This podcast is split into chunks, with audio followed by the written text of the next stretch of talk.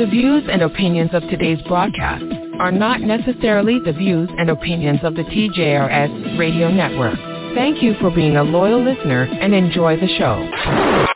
Online radio at its best. You are listening to the TJRS Radio Network. You may write me down in history with your bitter, twisted lies. You may trod me in the very dirt, but still like dust, I'll rise. Good morning and welcome to the serious side of the Jay Ryle Show, the show where we discuss politics, social issues affecting people of color, and every now and then a little comedy as well. Now here's your host, Jay Ryle. Thank you so much for that wonderful introduction and good morning. Hope you guys are enjoying your Sunday morning so far. Today is September 26, 2021, and here are the topics that we will discuss this morning right here on the serious side of the J. Ryle Show. And over the weekend, images were published on Border Patrol on horseback approaching Haitian migrants as they crossed onto the U.S. side of the river in Del Rio. The White House called the images horrific, adding more information was needed about the situation. Border Patrol Chief Raul Ortiz told reporters today that agents routinely use horses to patrol the river and encourage migrants to return to Mexico. He said the agency will look into what happened. This is heartbreaking. This is something I have never prepared myself for or never anticipated. And since we met, Patrick took a turn for the worse.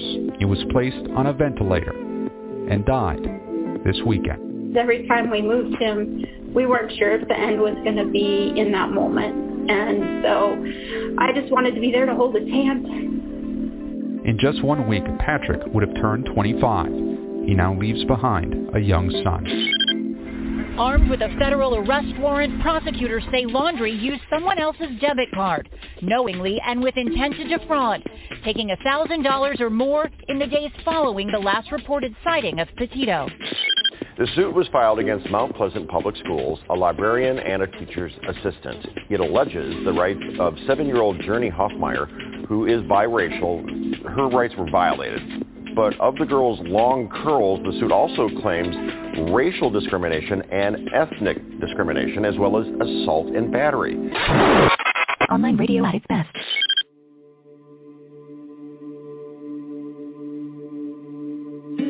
Good morning, Lord. Thank you for a new day.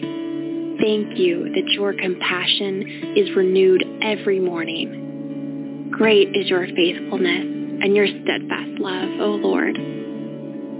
I don't know what all is going to happen today and how much I'll get done, but you do. So I give this day to you. Fill me with your Holy Spirit, Father. Energize me for your work because you know how tired these bones are. Awaken me to the wonder of your salvation and quicken my spirit to the reality of your work in my life. Lord, my mind is filled with creative ideas, but they're all jumbled. Holy Spirit, come and hover over my mind like you hovered over the waters at creation and speak order out of the chaos. Help me to cease striving and to trust that you will give me all I need today to do the work you've given me to do. You will be faithful to complete the good work you've started. And as I step out into my day, I declare your sovereignty over every area of my life. I entrust myself to you and ask that you use me however you see fit. This day is yours. My body is yours. My mind is yours. Everything I am is yours. May you be pleased with me today. Amen.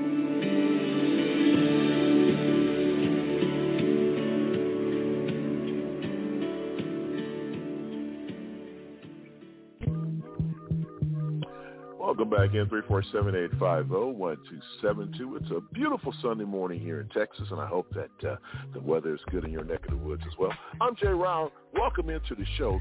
347-850-1272 is the calling number, and we appreciate you being a part of what we do. But as always, I never share the stage by myself.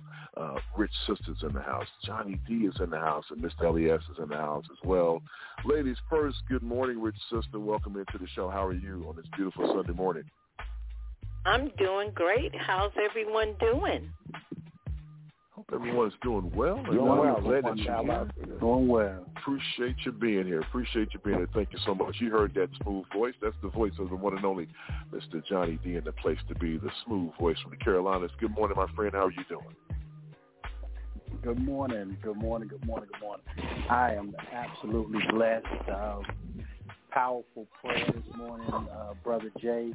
Um, do want to send, you know, shouts out to Miss Vanessa and Rich Sister and Brother Jerome and Mr. Les and Jay and for all those individuals that allow us an opportunity to come into your home each week. Again, uh, it's, it doesn't go unappreciated, and I'm looking forward to the topics, looking forward to the discussion uh, as usual. Appreciate those smooth words, my brother, and I'm pretty sure that people can't wait to hear what you have to say. The man who gets the first and last word around here on the serious side, the one and only Mr. L to the E to the S, Mr. Elias. Good morning. How are you, sir? Well, good morning. Good morning to you, son. Mm, good morning, Nessa. Mm, good morning, Rich Sister. Mm, good morning, Mama B. Good morning, Kathleen Williams. Good morning, Mariana Music. And good morning, my brother Hawk. And good morning, my brother Jerome. They're all in the house. 347-850-1272 is the calling number. Of course, Vanessa is off this morning, and uh, usually Jerome joins us after his commitment with Clear Channel Radio. But until then, we kind of hold it down. And, uh, you know, as always, we take the first few minutes of the show, what we call personal privilege, to talk about some things. And usually we talk about things that we will not discuss during the course of the show. And I have a couple of things I definitely want to talk about. Um, and let me start with uh, the Central York School Board banning black children's book books in Pennsylvania. Now they later changed this ruling, but you know, Mr. Elias, the fact that they had to change the rules, the fact that they banned these uh, children's books in the first place tells us where we are in 2021, man. Elaborate on this, brother. What do you think about this? Well, you know, they're trying to change the history, Jay. They don't they don't want history to retard. They call it critical race theory. So they're trying to they're trying to stop you from learning about, you know, how bad their ancestors were. So the the books are next. Come on, you know, you got to see these things as they're coming, man. They don't they don't want their their their, their kids to feel that that you know th- th- that they they um that their ancestors were crappy. They, you know, and, and they weren't. You know, if you were a slave owner, you beat you, you beat the slave owner. You owned people. They were your property. So come on, let's just be honest. This is this is critical. This is critical race theory. And this is what they use it. And the Republicans have a way of messaging something, and they stay on point with it. So bottom line, I don't give a damn. You should be teaching all, all history, all, every history, because if you don't if you don't learn your history, you're doomed to repeat it. Now they try to clarify their stance, John, on this. They they try to come back and say, well, you know, the bottom line is, is that uh, we want to make sure the books get vetted. But these books, some of these books are, you know, 15 pages, 38 pages, and so they're saying, well, we're not saying that teachers could use the books as a resource, but what we're saying is, is that we're not going to provide it as a resource. If they want to do this individually, that's their own business, but we're not going to provide it as, you know, part of our curriculum. You know, it's just ridiculous uh, when you think about it. But give me your thoughts on this one real quick, sir. You know, I, I'm gonna have to get studied up on this because I'm not specific what book, but you know, when, when you think about, uh, you know, the First Amendment and school and, and higher learning uh, education, there's always been some impediments in regards to reading books. Uh, you go back to Huck Finn and Tom Sawyer and, and some of those books as well. Like I say, not knowing specifically what book it is. But I will say this right here. Um, there, there has always been a gap in individuals' desire to thwart learning of, of self, particularly when it comes to black who stay in America. You know, up until I was in 11th grade, I went to all black schools, and I will be honest, um, after after I, I, I, I joined the military and started becoming educated and and you know being around brothers like yourself and brother Hart and um, it, persons like that, I started to really feel find out more about myself. And I'm sitting there look thinking, okay, how deprived was I? So even then, the educational system didn't even allow all black schools. Now we had strong black males, strong black females, but the curriculum was the same.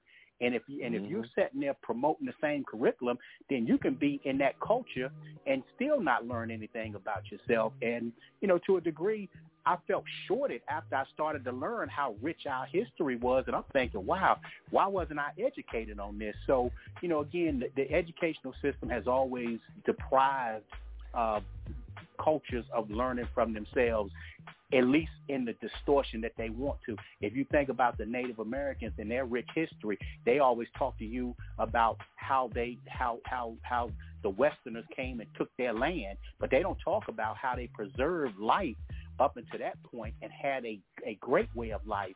And now they talk about, you know, the Native Americans on the reservation and stuff. So it's never a depiction of how rich the history of, of minorities are in America. And that's deliberate.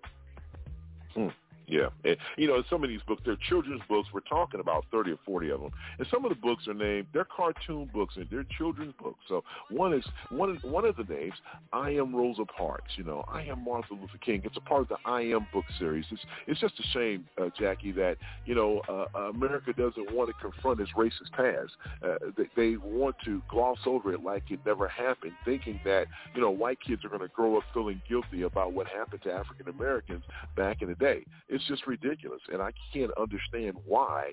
Uh, you know, people think that this is a great idea. Give me your thoughts on this real quick. Yeah. Uh, well, uh, it, it, the truth is the truth. You can't hide from the truth. The truth is the truth. Look, all I got to say is Texas check, New York check. Yeah, those are the states I ain't gonna never live in because y- y'all, y- y'all done lost your mind. You know, just goes to show you when you have a racist president in there, the whole world goes crazy. Absolutely, It's the world has ridiculous. Oh, gone this- bonkers. Yeah, it's just you know, history is history. What happened happened. That's just fact. Sorry if you, you your kids gonna feel bad, but imagine how we felt. How about that? How about us See, being think- sold to the highest bidder and being beat? Yeah. I, I tell you what, Jackie, Welcome to the club. Uh, it's interesting you bring that up. You, you're absolutely correct. People are thinking about their feelings. Yeah, absolutely. I appreciate that. You know, uh, one last thing we'll try to squeeze in here in the last two minutes we have left. The big audit, Mr. Elias. You know, the thing is, they went in, went in and tried to find uh, the audit in Arizona is over. Now it looks like Joe Biden won by more votes. But you know, I Mhm. was watching Velshi this morning as I prepare for the show, like I always do every Sunday, and he said something that was interesting. He said, "Yeah, we may have won this small battle, but listen, what you need to understand is is that Arizona, their plan to to try to overturn the election was just just bogus, and it was crazy, and it was flawed."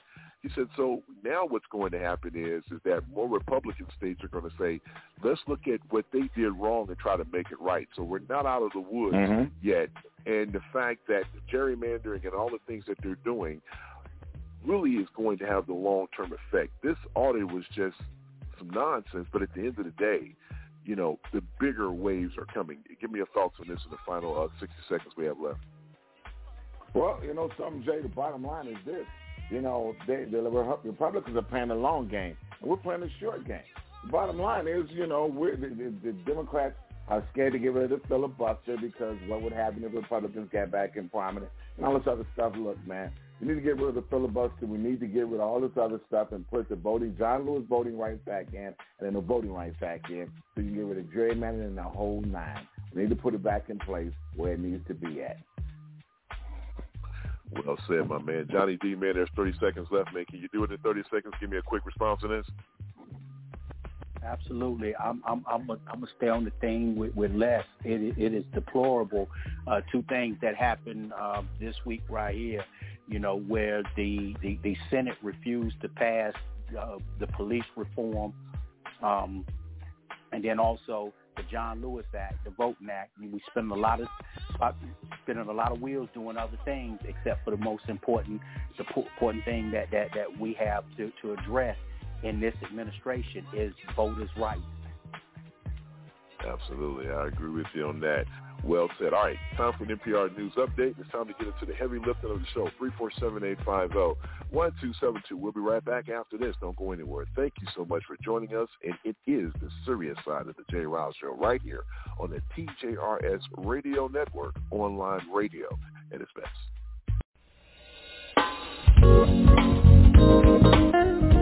Live from NPR News in Washington, I'm Amy Held. Big week for President Biden's big domestic spending agenda, but cracks are showing as the House prepares to vote on an infrastructure bill and a separate social and climate package. The House Budget Committee advanced that measure this weekend, but one Democrat joined all Republicans in voting no. Then there's the issue of keeping the federal government up and running. Spending is once again bumping up against the debt ceiling. The Senate is set to debate a measure tomorrow to extend funding and suspend the debt limit, but Republicans say they will not vote for an increase. Federal investigators are headed to the site of this weekend's deadly train derailment in Montana. At least three people were killed and multiple injured. NPR's Giles Snyder reports a 14-member investigative team is set to arrive at the site of the crash today.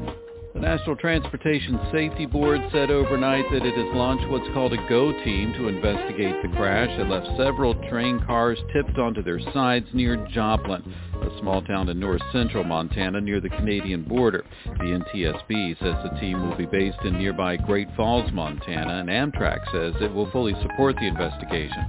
Amtrak's westbound Empire Builder train was taking passengers to Seattle when it derailed Saturday afternoon. Amtrak says the train had about 141 passengers and 16 crew members on board. Photos and video posted on social media show train cars on their sides and rescuers, many of them volunteers, working to get people out. Giles Snyder, NPR News. Millions of Germans are voting today in a federal election that will determine who succeeds Chancellor Angela Merkel. NPR's Rob Schmitz reports from Berlin her successor will help set the course for Europe's most powerful economy. While most German offices, restaurants, and shops are closed on Sundays, thousands of polling places are open across the country today. Germans are voting on members of parliament and their preferred parties to make up the next government. In Berlin, lines of voters snaked out of precincts since early morning. The front-running party, Germany's Social Democrats, are polling just a few percentage points above Merkel's center-right Christian Democratic Union Party, the Greens and Germany's Libertarian parties following close behind. It is one of the widest open elections in Germany in recent memory, making it likely to take months for those who prevail to form a coalition government. Rob Schmitz, NPR News, Berlin. New York is preparing for staffing shortages at hospitals and nursing homes ahead of tomorrow's deadline that mandates healthcare workers must get vaccinated against COVID-19. The governor says she's prepared to call in the National Guard to help, as well as allowing recent graduates and retirees to step in. When it comes to New York City teachers, however, a federal appeals court has temporarily blocked the mayor's vaccine mandate from going into effect tomorrow. You're listening to NPR News. It is the best Sunday morning online radio show, period. Hi, I'm Jay, the host of the serious side of the TJRS, and I'm asking you to come join me and my friends for some serious conversation before you go to church. It's the serious side of the TJRS. Happens every Sunday morning, 9 a.m. Central Standard Time, right here on the BTR Radio Network. Online radio at its best.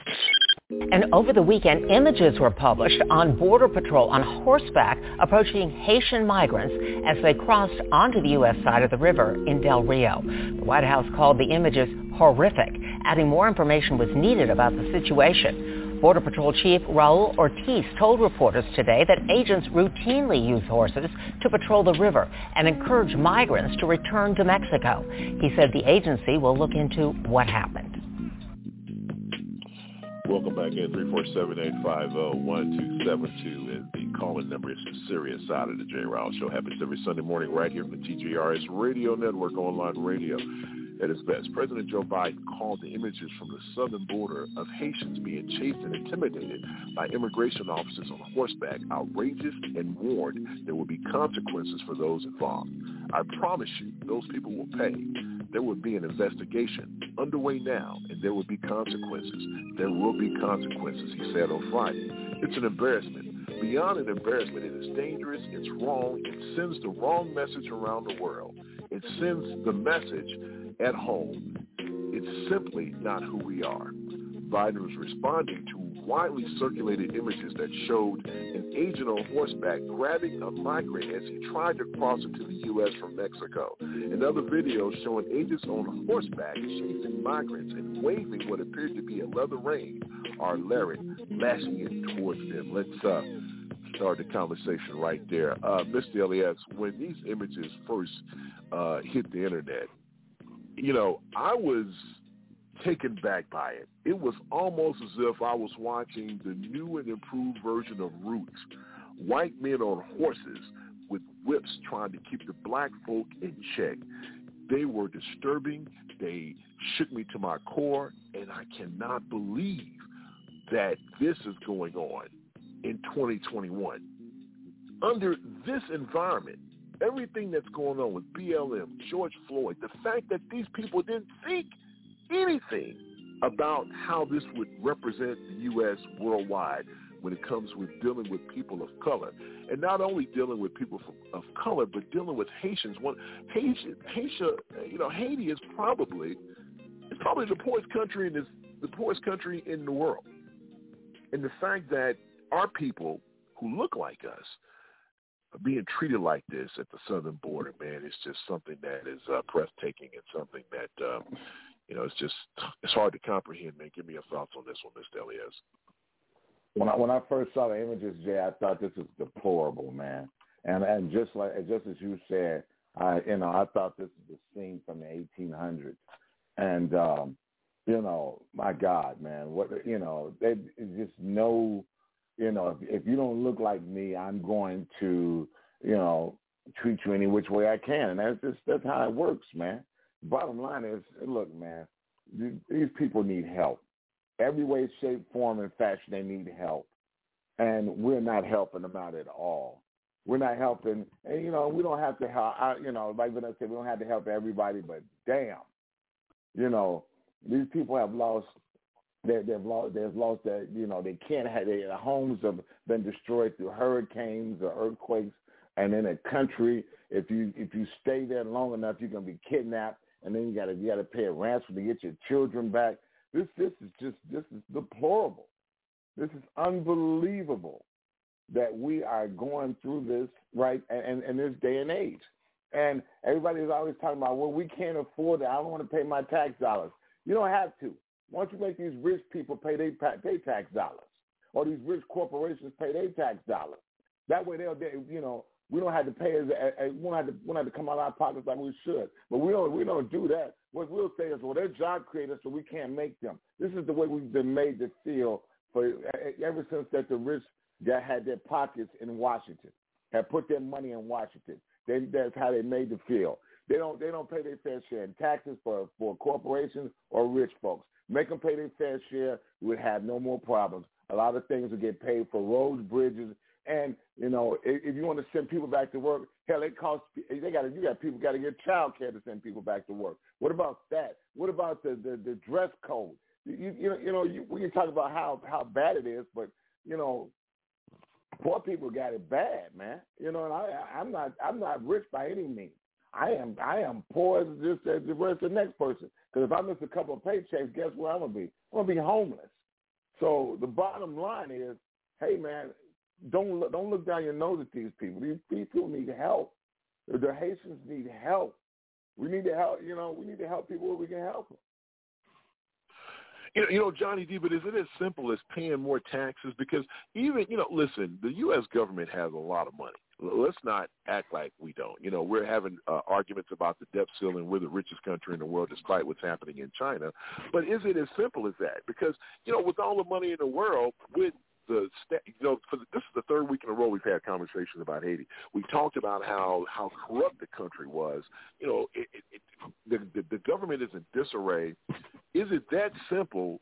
To, to fix what's going on in Haiti just by saying, okay, people pay pour more taxes and we can put more money into Haiti they're not putting money into Haiti, not any real money. And then if they are, I mean, who's there to make sure that it's being distributed the right way and, and being managed the right way? And then forget all that let's talk about what the hell we just saw with people trying to come into this country with, you know, Kunta Kinte, Chicken George, to, to, you know, those are names from the past. Good God, man, what we saw on the border was just despicable. And, and the fact that this is happening in this country in 2021 is mind-blowing to me. What say you?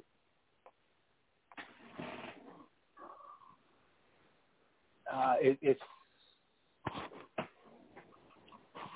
you know we we we we've been knocking on on on this this topic for the last couple of weeks and uh it resonated to being depicted out with this horseback and whips with the border patrol. And I don't know why we sat here acting shocked. Um you know if if you look at the rich history of of, of Haiti and you know uh, and I'll share a story at, at the end of this here because people would always ask me, why would you want to do something like that? but of all the nations, uh, Haiti, and Jay, you're right about this here, in the Western, in the Western civilization, Haiti's is the poorest of all the countries, okay?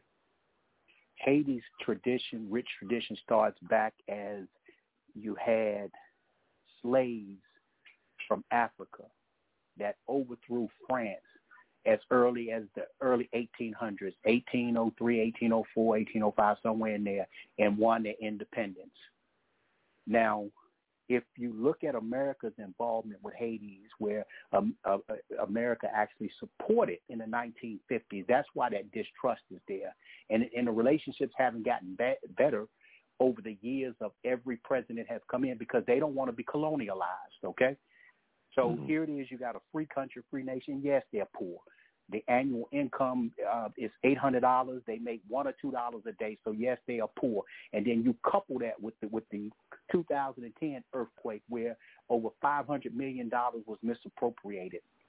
And then you look at the hurricane, I mean the uh, the earthquake of this year, and then you look at the gains, and then you look at the president who was corrupt himself, who was assassinated, but still there's the instability that has occurred in those lives of the people.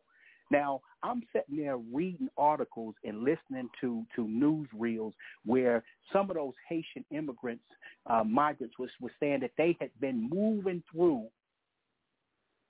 Central America for more than four to five years to get there to that day where all of those tens of thousands of people are setting up under a bridge with no food, and it's not like America can't see 10,000 people coming, okay?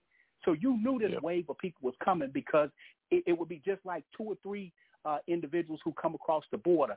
There's technology that do heat monitoring and everything, so you see it. So can you just imagine a wave of three, four thousand people at a time, four, five hundred people at a time? So you knew they was coming, and the reports indicated that this administration understood, okay, that this is this this is this is where they're coming, and this is where we're gonna stop them. And you don't even as much have tent waters. You have nowhere for them to go. So now they're setting up there under a bridge with with with raincoats on sticks. Okay, no food, mm-hmm. no cleaning supplies. You got little babies out there.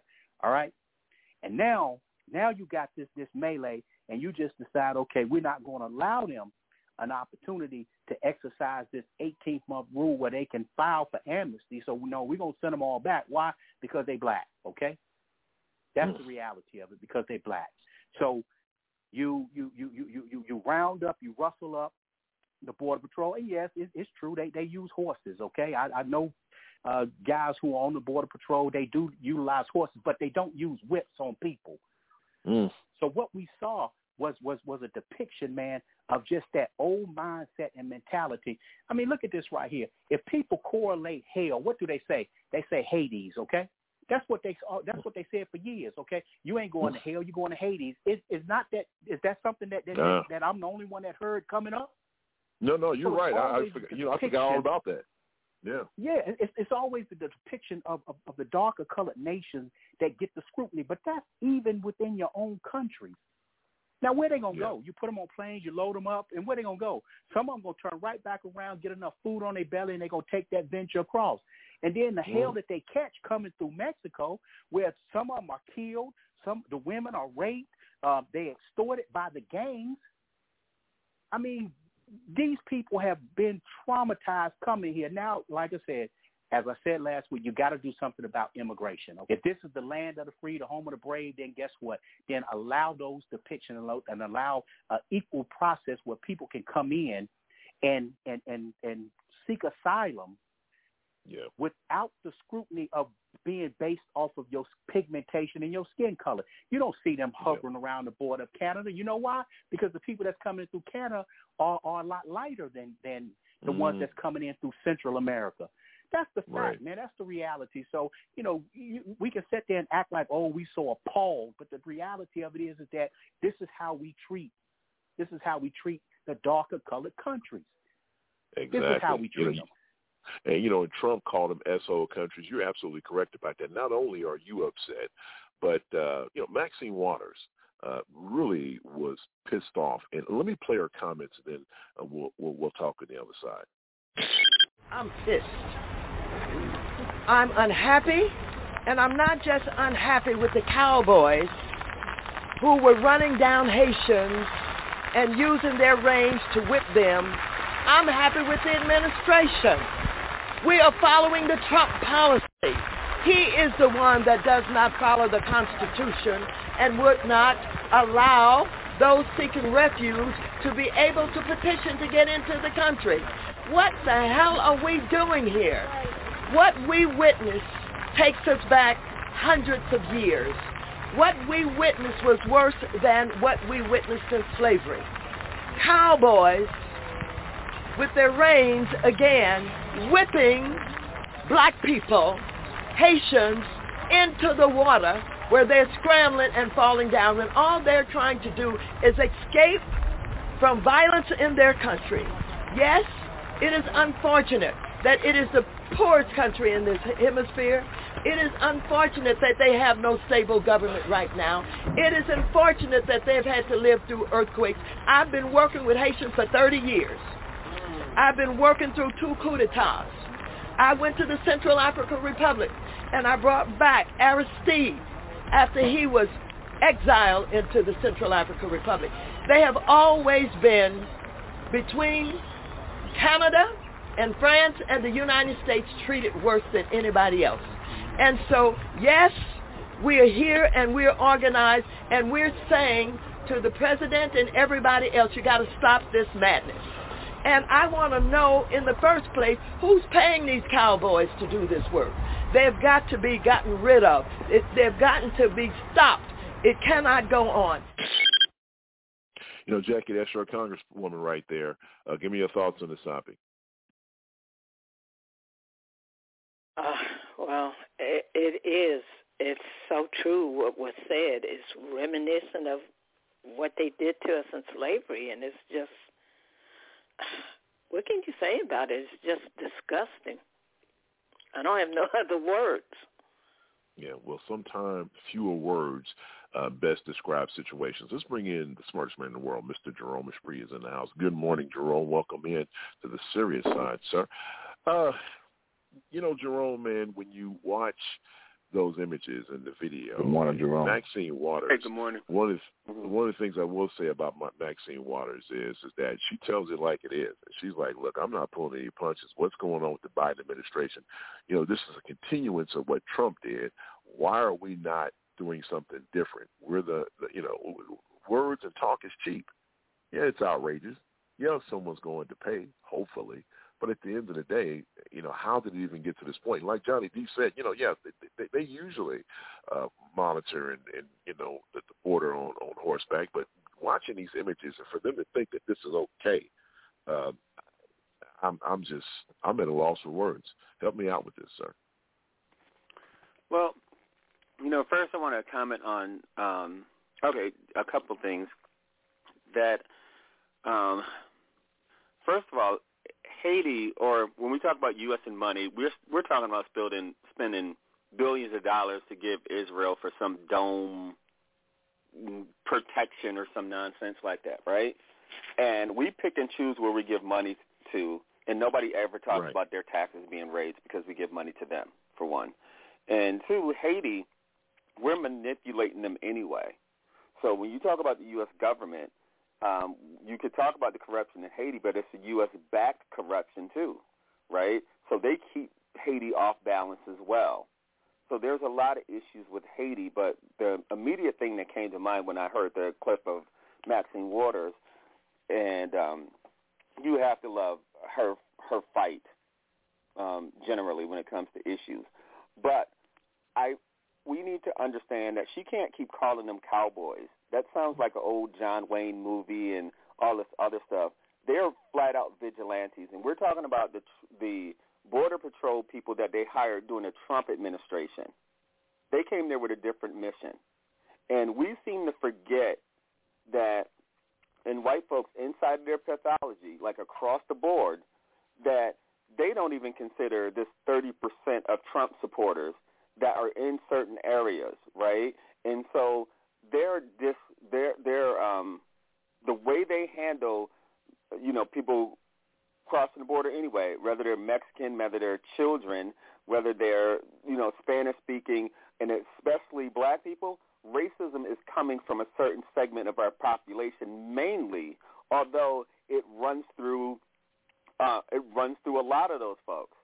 So when people start criticizing Biden, from what I heard um, before, and I know I haven't talked about this on the last um, couple shows when you guys covered this, I just wanted to make sure I threw this in.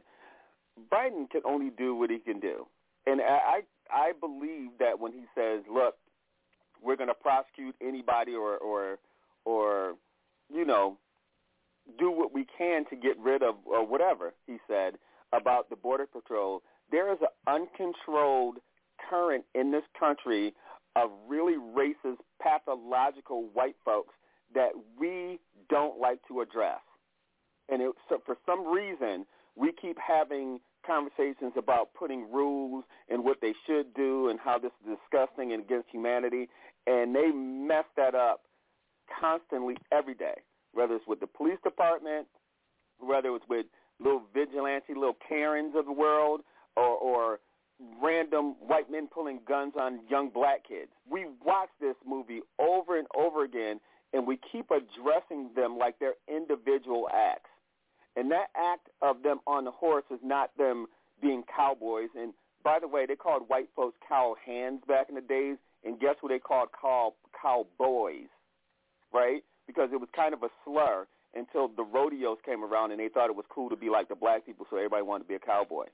But the, the issue that we're always missing is that there is a current in this country, and matter of fact, in all European countries generally, some better than the others, but there's a spirit of racism and that authoritarianism and fascism that's running through them that says that anybody who don't like don't look like me is not worthy and we need to we need to talk about that we don't need Yeah. to talk about it but we need to understand what it is Yeah, it's interesting, and, and I'm glad you clarified the, the cowboy term uh, uh, because, you know, like you said before, uh, when you kind of look at history, sometimes we use terms and we don't understand the origins of the terms. So And so- Hollywood. It's Hollywood. It's kind of making them seem like they're just a bunch of good guys did a bad thing. They're not. So terms like that plays into the pathology of people's head. They don't hear anything negative when you say that. They don't use that as a slur. A cowboy is not a slur to white folks. Huh, So That's a good point.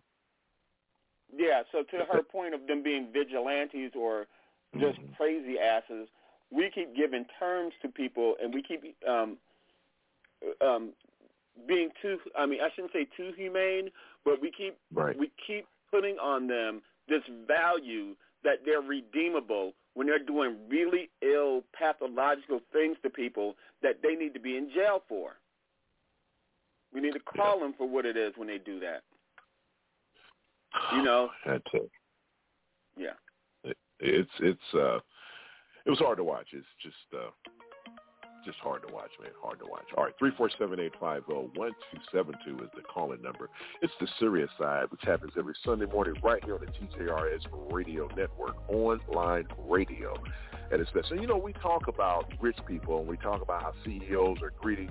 Well, let me tell you a story about a man by the name of Dan Price. Dan Price faced praise and criticism six years ago when he boasted or boosted all his employees' salaries to $70,000 a year. But instead of the economic gloom and doom that was predicted for him, the company and its workforce by all metrics has thrived. It's Covina time. In four minutes or less, something that you need to know. We'll be right back after this. You're listening to the serious side of the Jay Rao Show.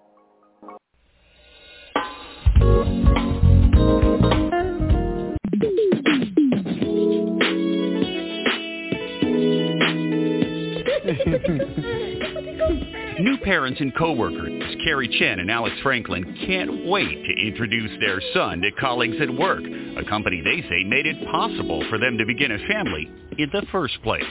And you weren't the only ones that had a baby, huh? No, no. everybody had a baby. There's a baby boom here. Why do you think that's happening? We can afford it. They both work at Gravity Payments in Seattle, a credit card processing company with a CEO who six years ago did something that shocked everyone. And we're going to have a minimum uh, $70,000 pay rate for everyone that works here. You had people making $35,000 a year, but you told them you were going to double their salary. Yeah. And then you actually had to do it. Right. How did you pull it off? Well, it's tricky. You know, I, I took the million dollar pay cut that's right, a million dollar pay cut. Dan Price was simultaneously hailed as a hero and eviscerated as an enemy of capitalism. Lunatic of all lunatics, Dan Price. Personally, I think he's a socialist. I hope this company is a case study in MBA programs because it's going to fail. But that didn't happen. So you've almost doubled the number of employees, yeah. and you've tripled business. Yeah. And you're still paying a minimum of $70,000 a year. Correct. How much do you make? Uh, I make $70,000 a year. To pay his own bills, Price downsized his own life, sold the second home he owned, and tapped into his own savings. I think it was a big risk. Yeah. Andrew Hafenbrack teaches at the University of Washington's Foster School of Business. It does go against what people expect and what we usually see in terms of corporations and companies. These days, average CEO compensation is 320 times more than the salaries of their typical workers. This shows that isn't the only way for a company to be successful and profitable. Do you pay what you can get away with, or do you pay what you think is ideal or reasonable or fair? Why aren't more companies doing this? I would say that's the failure of this. You know, I feel like I've been shouting from the rooftop like, this works, this works, everybody should do it. And zero big companies are following suit because the system values having the highest return with the lowest risk and the lowest amount of work. but Price thinks Gravity's returns are up in large part because bigger paychecks have led to fiercely loyal employees. Our turnover rate was cut in half so when you have employees staying twice as long, their knowledge of how to help our customers skyrocketed over time. And that's really what paid for the raise more so than my pay cut. Meeting them where they are? The company did take a hit during the pandemic, losing 55% of its business in March 2020. At one point, Price figured Gravity was only four months away from failing. But it bounced back after its employees voluntarily took a temporary pay cut we reduced yeah. our salary to forty thousand dollars. Yeah, I think we took um, each about somewhere around sixty percent. Are you back up to normal now? Not only back to normal, Gravity repaid us all of the pay cut that we had voluntarily given up. Are we gonna get a little uh, playpen in here for you? Price says baby Thomas is one of 60 new additions to the company family over the past six years. He also claims the number of employees buying homes has gone up tenfold. We are right on track for the American dream. You know, we have a beautiful baby boy, a wonderful home, a beautiful life. We're not only um, just living, we're able to thrive. And they're able to say thank you to the man who made it possible. He has his dream car. We're like, hey, let's like, if we all chip in just a little bit, we can make it happen. And we did. Oh my God! My employees had done way more for me than I could ever do for them. So the fact that they wanted to get me such a such an unreal, amazing gift, it's it's pretty special. I don't know if I can put it into words. You could have afforded that with your old salary. Yeah, that's true. I'm way happier now than I was before. Today, nearly one in five Americans are living with a mental health condition, from our children and grandparents to our veterans, coworkers, and neighbors. For all of us, our mental well-being is just as important as our physical health.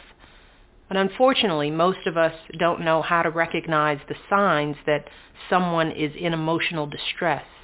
And so many of those who are having difficulty can't get the help they need. Together, we can change this. We can start by visiting changedirection.org and learning the five signs that may mean someone is struggling and needs help. And then it's up to us to show compassion, to reach out, to connect, help folks find the hope and the support they need. Together we can change the story about mental health in America. Together we can change direction. Online radio at its best. I would not wish this stuff on like my worst enemy at all. 24-year-old COVID patient Patrick Bershia had been hospitalized just over a week when we first met him earlier this month. Oh, sorry, what the... Deep breath. Yeah, take a breath. He struggled to breathe, but he wanted to keep talking to sh- share this message. As soon as I can, I'm getting the vaccine, and I highly recommend anyone who has it to do it because this is a very scary situation. Do you regret not getting the vaccine? Absolutely, I 100% regret it. Specifically, what were some of the things you were hearing? That the vaccine was not a real vaccine, that uh, it was like a tracking chip the government was trying to use on us. Patrick was in the ICU at Billings Clinic in Montana, which was already seeing its highest number of COVID patients since last year. This is the ER. They've set up overflow beds in the hallways. Nurse Christy Baxter was among those caring for Patrick. Is it exhausting? It is. It's exhausting. I've had days where I thought, I don't know that I can get up and continue to do this job. And I've been a nurse for 30 years. I believe passionately in what we do. I want to make a difference for patients, but I never thought I would be there. But I've had days that I thought, I don't know that I can continue to do this. Since then, she says, things have gotten worse. The hospital has limited ECMO treatments, external machines that can function as a critical patient's heart and lungs. Administrators have also discussed how best to get ready for what's known as critical standards of care, essentially guidelines for how to ration resources. This is heartbreaking. This is something I have never prepared myself for or never anticipated. And since we met, Patrick took a turn for the worse. He was placed on a ventilator and died this weekend. Every time we moved him, we weren't sure if the end was going to be in that moment. And so I just wanted to be there to hold his hand. In just one week, Patrick would have turned 25. He now leaves behind a young son. I, much like a lot of people in my age group, uh, didn't really have a whole lot of proper information. I was hearing a lot of uh, propaganda saying, oh, like COVID's a conspiracy theory, uh, it's not real, you know, just a whole bunch of crap that uh, isn't true. This is very real. It's it's very scary. Welcome back in, 347-850-1272. As millions of, of Americans, uh, vaccinated Americans, look forward to slivers of normalcy in everyday life. The goalpost of carefree gathering with family and friends has shifted again as a national surge in Delta cases overrun communities and devastates hospitals. For some, resentment has been the result. The vaccinated must now reckon with feeling like they've done everything they can and everything they're supposed to be doing to quell the pandemic while seeing others squash their hard work and sacrifice by refusing to follow COVID-safe protocols. On Twitter, a user by the name of Nikki Gammett writes, I was just reading an article about empathy and why vaccinated people need to have sympathy for the unvaccinated. And while I can see this, I feel like it misses something fundamental. Unvaxxed folks don't have empathy for everyone else. We'll start a conversation right there. You know, the reason why uh, I wanted to talk about this this morning is I continue to watch people who are unvaccinated die and then every now and then you have the one-off case of a vaccinated person dying. And the reason why basically an unvaccinated person is dying, Johnny D, is because of the fact that they've contracted uh, COVID. And the reason we can't get the pandemic under control is because, according to the CDC and Dr. Fauci and all those people who who are in the know, Americans are not Americans are refusing to be vaccinated. And so if everyone got got vaccinated, according to these experts, we can kill this pandemic. They use measles and mumps and all these other things that have happened to us, smallpox in the past, to show that if we can get on one accord, we can get rid of this stuff. So it begs the question, if a person dies from COVID, and I'm just going to be blunt with it, and they're unvaccinated, do we continue to feel sorry for these people? Do we shed tears for folks who have all the information, everything that they need to make the right decision, according to scientists, but refuse to and die, how should we feel about this? Should we should we say, hey, oh well, you know, you, you have the information, good riddance, or you know, how do you feel about it? Give me your thoughts on it.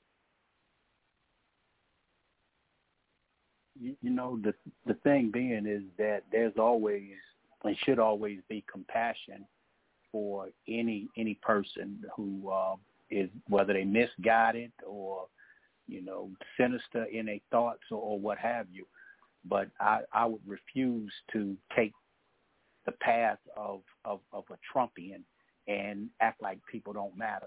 So it was painful to hear that young man's story, knowing that he was articulating the the all the myths and the rumors and the lies that that people still currently hear today, and then to know that he expired.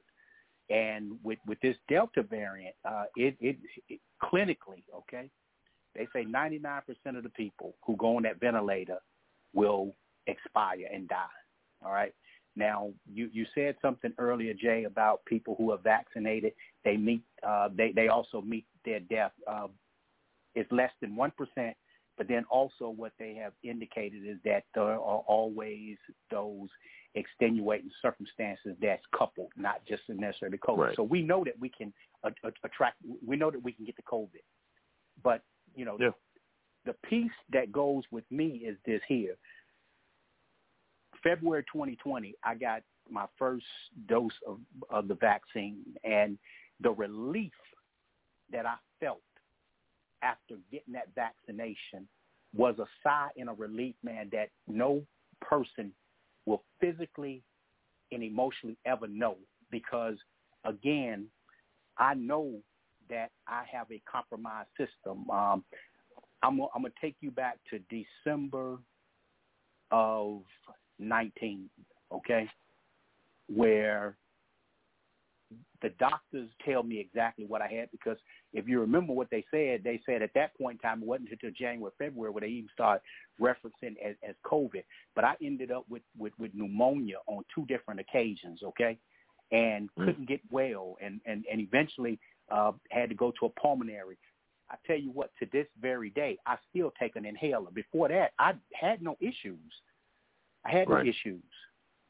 So I, I, I believe that the the the continuance of of the after effects um, still plays play, play, placates me today. So when I was able to get that vaccination, it was a relief. Now I still try to to to do the right thing and, and be safe and stuff. Even you know the people that that I serve at my workplace, you know, right.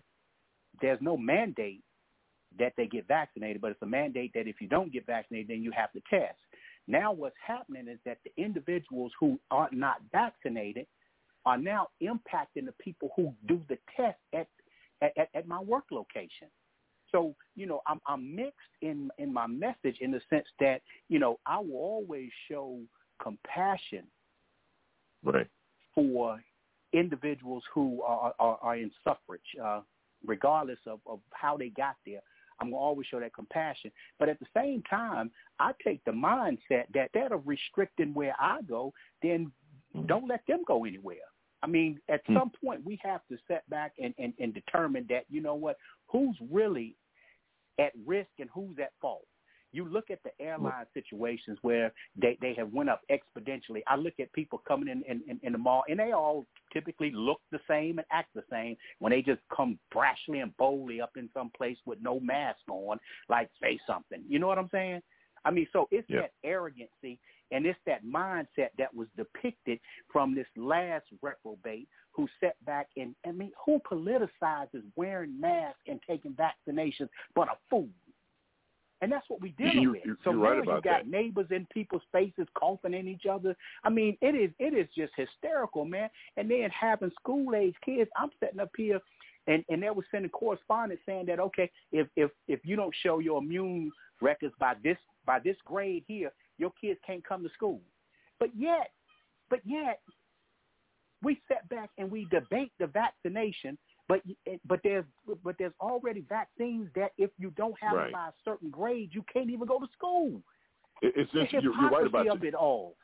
You're you're right, and here's the thing that that gets me, and I think that's the reason why I wanted to talk about it was the fact that you you talked about how people are walking. You know, I go, I'm in Home Depot all the time. They come in there, you know, like, hey, I don't have my mask on. I'm gonna do what I want to do, and uh, you can't do anything about it. You know, in Texas is now fully open. Uh, thank God that we have a Democratic uh, mayor, and he has. You still see people when I go into stores. Most people, I would say, probably 90% of the people in the stores are vaccinated. Now, Jackie, I know you got to get out of here. I want to get some comments from you before you get before you get going. Um, I pose the same question to you. I, I, I mean, just because you have folks that walk around like, look, these are my rights. The government can't tell me what to do, but these are the same people telling women what they can do with their bodies. You know, that's just a whole different. I've digressed. That's just a whole different conversation within itself, and we've had that conversation before. The hypocrisy. Johnny D just pointed out once again there are certain uh, vaccines that you, your kids have to have before they come to school, and nobody cried about that until Donald Trump made this a political issue. Now people are dying because of his falsehoods, and the reason why I'm thinking, okay, and I'm not. I'm not going to say I'm thinking. The reason why the topic is, look, if you're going to be ridiculous enough to believe all that nonsense, you know, so be it. But you represent a different uh, a segment of folks. It's not the fact that you don't believe the science. You know, y- y- your moral compass and your guidance uh, lies elsewhere. Uh, Give me your thoughts on this topic before you have to get out of here. Uh, well, definitely me still speaking because I still haven't, as of yet, haven't been vaccinated. I think it's just a matter of just who's, because I know uh, Biden said that this was a, a a pandemic of the unvaccinated, which I don't really agree. I think it's a it's a pandemic of the irresponsible. See, I'm not but those are the un- but but but they're unvaccinated though, Jackie. I, I think no. I listen. I hear what you're saying, but but what he's saying is, I, I think both of y'all are right. I, see, I'm not for anybody like being, you know, like I said, being irresponsible. See, me, I wouldn't go out. You know, I do my mask, I do my COVID test. See, I'm not for anybody being ir- ir- irresponsible with, Right. on on either side. That's all I'm trying to say. It's kind of hard to. um I, I'm not for lumping all unvaccinated people into this one category. right. You can do that for vaccinated people. You know, it's it's to How me it's about being responsible. I mean, Well, I everybody mean- should be at least wearing masks. I don't care whether you're vac- vaccinated or not. Everybody to me should be wearing masks. Yeah. I mean, doing what mine. you can within the realm of how you stand. With, say, like for me, being unvaccinated, I wear my mask. I get my COVID test. I I COVID test every week. different. You know. Well, I, you're, you're, you're right. You're, you're right. I I think there are two different categories of people. People yeah, who are that's, that's all. and, and that's, that's all why I said where we get the problem is is lumping everybody into this one place. Right, and, and that's why I I'm not I anybody you, being irresponsible. Like the, the people you're talking about, you know, they going on without masks. Talking about we don't do what we want to do. You know what? See, I'm not talking about being irresponsible. Right, That's right, right. irresponsible. no, I, I, get wouldn't it. I do that. it. You know, I get it, and that's- respect respect the rules, respect the protocols. Definitely, if you're not vaccinated, respect the rules and the protocols. Right, right, right. I, I get it, Jackie. Now, now, now, and that's the reason why I introduced you the way I did. The fact that you know you're right. You break them down. You have people who are just like I'm going to do what I want to do, and yeah, I'm going to live my life. Yeah, and then you have That- people those who are people taking. are irresponsible, and you gonna get what you are gonna get. In that case, you being ir- irresponsible like that. But everybody who's unvaccinated is not in that category. I'm not. I got it. I wear my mask. I do my COVID tests. I'm doing what. I can in the, until I'm ready to vaccinate. I'm doing what I can to protect myself and others. And, and that's what you're supposed to do, and, and we applaud you for taking those measures. Uh, and so, if you have to get out of here, I definitely understand it, and I appreciate your particip- participation this morning. Five minutes left in the segment. Let me get your thoughts on this one, Jerome. Uh, should we be feeling sorry for folks who are, uh, you know, who are walking around here saying, "Look, I'm gonna cough on you because I have the right to do this," or "I'm just gonna live my life and you can't tell me what to do." So when they pass away, you know, should we be sitting around here mourning their deaths? I mean, or should we say, hey, you know what? You had the information like we had the information. You know, see ya. Yeah, well, you know, our humanity is intact. So yes, you could. I think that you know, when someone passes, you do really have to let the circumstances of their passing go, but you don't Right. celebrate them like they're, you know, in a hero kind of sense that they're taking pride in not doing something. So yes, you know, our humanity is intact. I think any soul that's lost, we pray for for lost souls. But I don't if you're stupid enough to do something so reckless while you're living, then I am not going to feel sorry for you at all, like ever, you know. But we we do, you know. I I can't say that when someone passes that you know you call them names or or we we you know just kind of take the burden on poking the fact that they were crazy or or that their beliefs is what it was we literally have to let people live in whatever state that they choose to live in. But we just have to remember that if they if they're infringing on your space, then technically, you know, you get the right to feel how you feel. So I don't feel sorry for anybody who's going around coughing Right. on anybody, for example. But when someone passes, I don't I don't know about dumping on anybody who's a, a lost soul. Well, I don't know if I'm, uh, you know maybe the word dumping is not okay, but you just said something that I know. I had a conversation with someone, and they felt you know what you just said about if you want to do something stupid and reckless and you lose your life, then so be it. You know, I'm not going to call you a name on your way in the grave, but I'm not going to sit here and feel all that sorry for you because you had the information. I know a person who is very adamant about that, and he just flat out says that it's stupidity if you're not getting with all the information out there. If you're not getting vaccinated, then so be it. Don't. And he was like, don't get in front of the cameras now, trying to urge people to to get vaccinated when you've probably vaccinated everybody. You've been. I mean, you've probably contaminated everybody you were in contact with. Now you're on your way out. You want to send a message from your deathbed. I mean, he was really adamant about this. So, so like you said, I'm not, you know, me personally, I feel the loss for anyone who dies, you know, but this guy having this conversation and reading some of this stuff got me intrigued. And I, I said, well, let me, let me ask my fam to see what they think about it. So you don't think this falls into that category? Does that guy have the right? And I'll extend it a few more minutes, Mr. Elliott, to get your comments. Do, you don't think that guy has a right to feel that way, man, uh, about people that are not being vaccinated because they're walking amongst folks who are doing the right thing? Yes, yes, you do have the right to feel like that. I I feel I I'm like, you know, like you said, even if they don't have a mask on, and I mean, if you've been vaccinated, you should be conscious about um, coughing and breathing and sneezing on people. That is irresponsible. So no, I don't. I don't feel like I have any compassion for those people who do that. They're they're risking everybody else's health because they are selfish. So no, I I I, I don't. Um, I understand what you're saying. I'm just saying when someone passes, that's a little bit different. But I'm saying in the meantime, the alive idiots um, need to be responsible. Yeah, yeah, interesting. Mr. Elias, man, uh, I'll give you. It's, it's yours, brother. We'll take three minutes. We'll dig into something else. We'll move time around. It's all yours, man. All right. What to say about We don't- this? we don't I to can't wait to to hear what do you that, have to say about this. Well, this is my thought process, man. We, it, it depends on the person and and and, and the situation. That that's that's Okay. where I'll, I'll leave it. But some, some Well, of give the me guys two I of 'em. work Gi- with.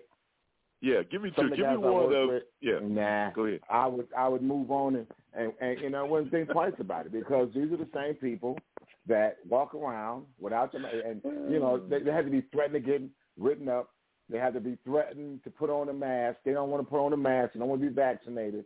You know, and they walk around like us. So what? And then, and then you know, if we go into the office to uh, order stuff, and we're going to start to order, it, it's only supposed to be two people allowed in there at a time. There's six or seven of them in there, and it's usually people that are unvaccinated. And these six or seven people don't have on a mask. And the office is it's not a big office; it's a small office.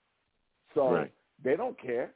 They they don't care, and, and half these people are, are, are, are, overweight. They got asthma. They got diabetes. They got all kind of ailments, and they say, All the pre, all the was all the preconditions. Uh. all the preconditions, and they say it's a falsehood. They don't care this and that, and I'm like, okay, well, you know, dude, if it happens, eh, sorry, uh, you know, and I'll, I'll walk on.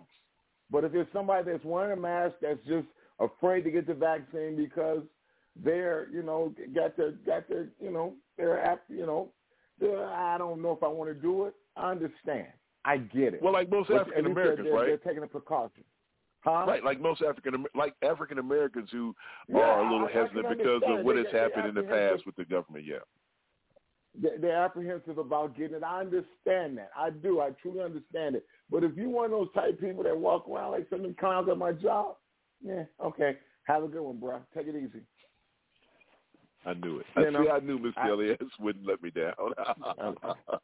He's like, yeah, I- I- whatever, I'm, dude. I'm just gonna be honest with you. Hey, you don't care. You at that point in time, you don't care about me. You could pass it Yeah. on to me. Right. So why should I care about you if you don't care about me? I'm I'm just Yeah. I'm reciprocating what you're giving, my brother. Huh. There it is, the man himself, Mr. L to the E to the S. All right, we're going to step out.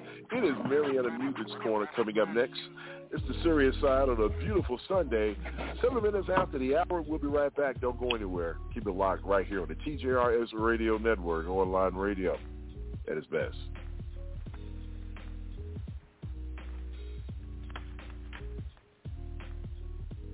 You are listening to the TJRS Radio Network.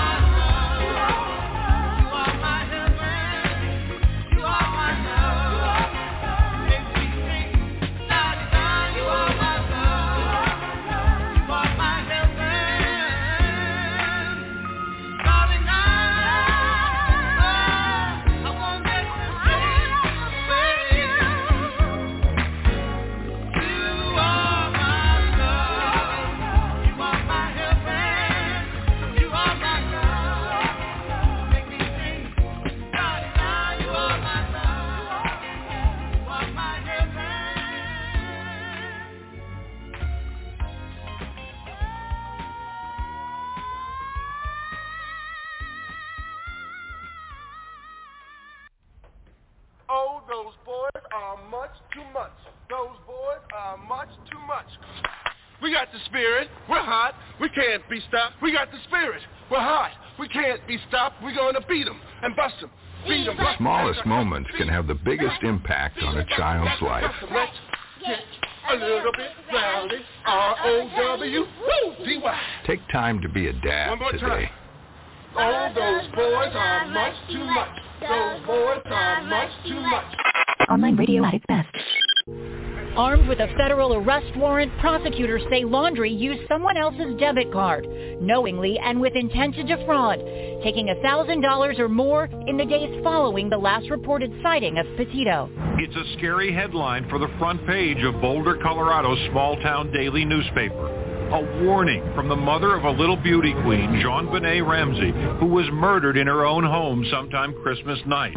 It's the mystery that won't go away. And now, new but unconfirmed reports say DNA tests show that the remains of missing teenager Natalee Holloway may have been found.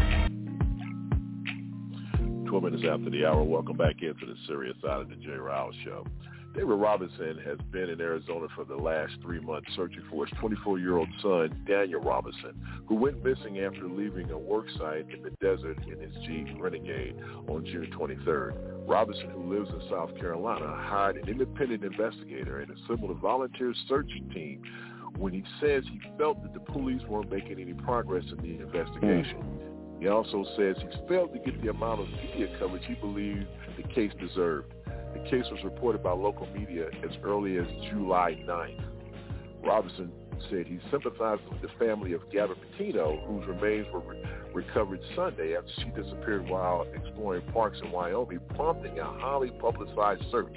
Still, Robinson says it's hurtful to see a young white woman's case meet with so much met with so much urgency on the national attention that his son, who's black, never received. Let's uh, start the conversation right there. Uh, as you heard in the hit, you know, JonBenét Ramsey, Natalee Holloway, just to name a few. Uh, all these cases, Elizabeth Smart, when these people went missing, the nation was uh, uh, was rallied together. People were out putting, you know, ribbons on trees and doing all these different things. But I remember us doing a show a few years back that we talked about the number of African American women missing and nothing, silence, uh, not the national attention that uh, they deserve. You know, Jerome, let me start with you. Um, you know, in 2020, there were over 500,000 missing people. 40% of them were black. Can you name any of them? No. And that's the shame.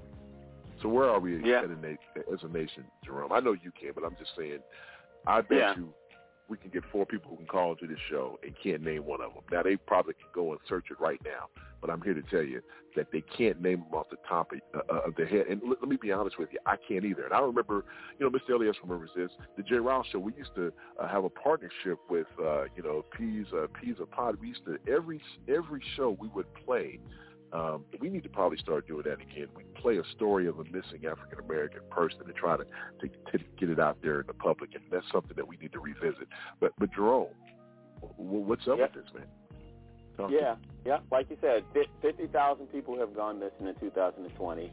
40% are people of color and 35% are black, right? And so we're not even talking about the Native American folks who are in that number, who never, Exactly. I mean, nobody ever mentions them as well. So we have a problem again. So it was what we talked about in the last segment, the the the same thing of pathology. Like you have editors and news editors and and um, you know people who put out news that are picking and choosing who they want to focus on. So if there's somebody of color, they're like, eh, right? If somebody Cuban coming over on a boat, it's like, oh my gosh, look at the Cuban people, they're hurting. And then if they come over from Haiti, then they're like, eh. You know what I mean? Like we need to understand how this is woven into the fabric of this country and how our mindset um, favors one side or the other because we don't control any of these outlets. And I don't think, uh, you know, honestly, I don't think we can, right? And I think that when it comes to media or movies or Hollywood, it is very difficult unless you're doing, you know, I'm not dumping on these people, by the way, but unless you're doing buffoonery, then you can't get the outlets to support whatever it is that you're doing. They just don't have the interest. It's not in them. So, but when it comes to, you know, little Sarah fell down the well, it'll be blasted on your on your emergency broadcast network all day. I don't know what the answer is to that question. I'm just kind of making, you know, an observation of wellness, right? We don't take people of color serious whether they are, you know, winning a spelling bee or if somebody ends up missing. And and I think it's a bigger problem than than it sounds. Like if 500,000 people, over 500,000 people just went missing last year and we only hear about 3, that's problematic. That means that we're kind of like flip about when people go missing. It's interesting you bring it, you you put it in that perspective. Um, you know, Mr. Elias, uh, remember the young lady in Chicago ended up missing and they found her dead. Um, you know, we talked about it on the show when it happened, and uh, I think I saw maybe on MSNBC they had a little story, but it wasn't something that you know every time the, the the the rescue team goes out there cameras and you know now we're listening to the mom and and all this different thing it's just the fact that uh people are more interested in young ladies who are blue eyed and uh blonde. And, and let me and let me say this I, because i can i can feel the comments coming now. Let me tell you something. We there's no way i hurt and grieve for her family. We don't want anyone to be killed and murdered or anything like that. All we're asking for is what we always ask for on this show, just fair play. You know, I remember someone getting on us when we pointed out the reason why we have a Miss Black America pageant versus just a Miss America pageant. We have to do things to, to, to try to isolate and try to make sure our people get noticed. So don't come at it as we're trying to be, you know, you know, where we hate white people. No, we're trying to get the recognition that white people are not giving us. Mr. Elias, give me your thoughts on this. Well, you know, Jay, that that's that's you know, man, look, there there's been a postal worker, man. This woman has been missing for three years. She was pregnant, and they have yet to find this woman yet. There's been two young girls in Chicago that have been missing since the late '90s, man. That they they Diamond and I can't remember I got I can't remember the girl's name. It it it, it, it escapes me, but they've been missing since the late '90s. And every year, uh, you know, when at, at the anniversary of those girls coming up missing, they always have a news story about it. But our children, you know, they're they're not giving a fair shake on the news about this. You know, and let's call it what it is. You know, if, if you know, if they were a different color and had money, they would they would they would they would be out there. You know, this this young man has been missing in Arizona for for since the late later part of June, and now you know you're just not hearing about it. Really, this is this is uh, unbelievable, man. Anybody that's missing, if you look at my Facebook page, I don't care whether you're black, white, green, or whatever color you are. If I see somebody that posts something that says a child is missing or someone's missing, I don't care what color you are, I repost it because it's all lives are important, man. You don't just you don't decide because it's it's a, a blonde hair and blue eyes that you're gonna post that. You you post every child that's missing, every child. I don't care. It, it, to me, it makes no sense because these people have families who care about them and love them and want these people to be found. That's what this. guy. I I, I just don't understand it. You can't get me to understand that at all. John, give me your thoughts on this.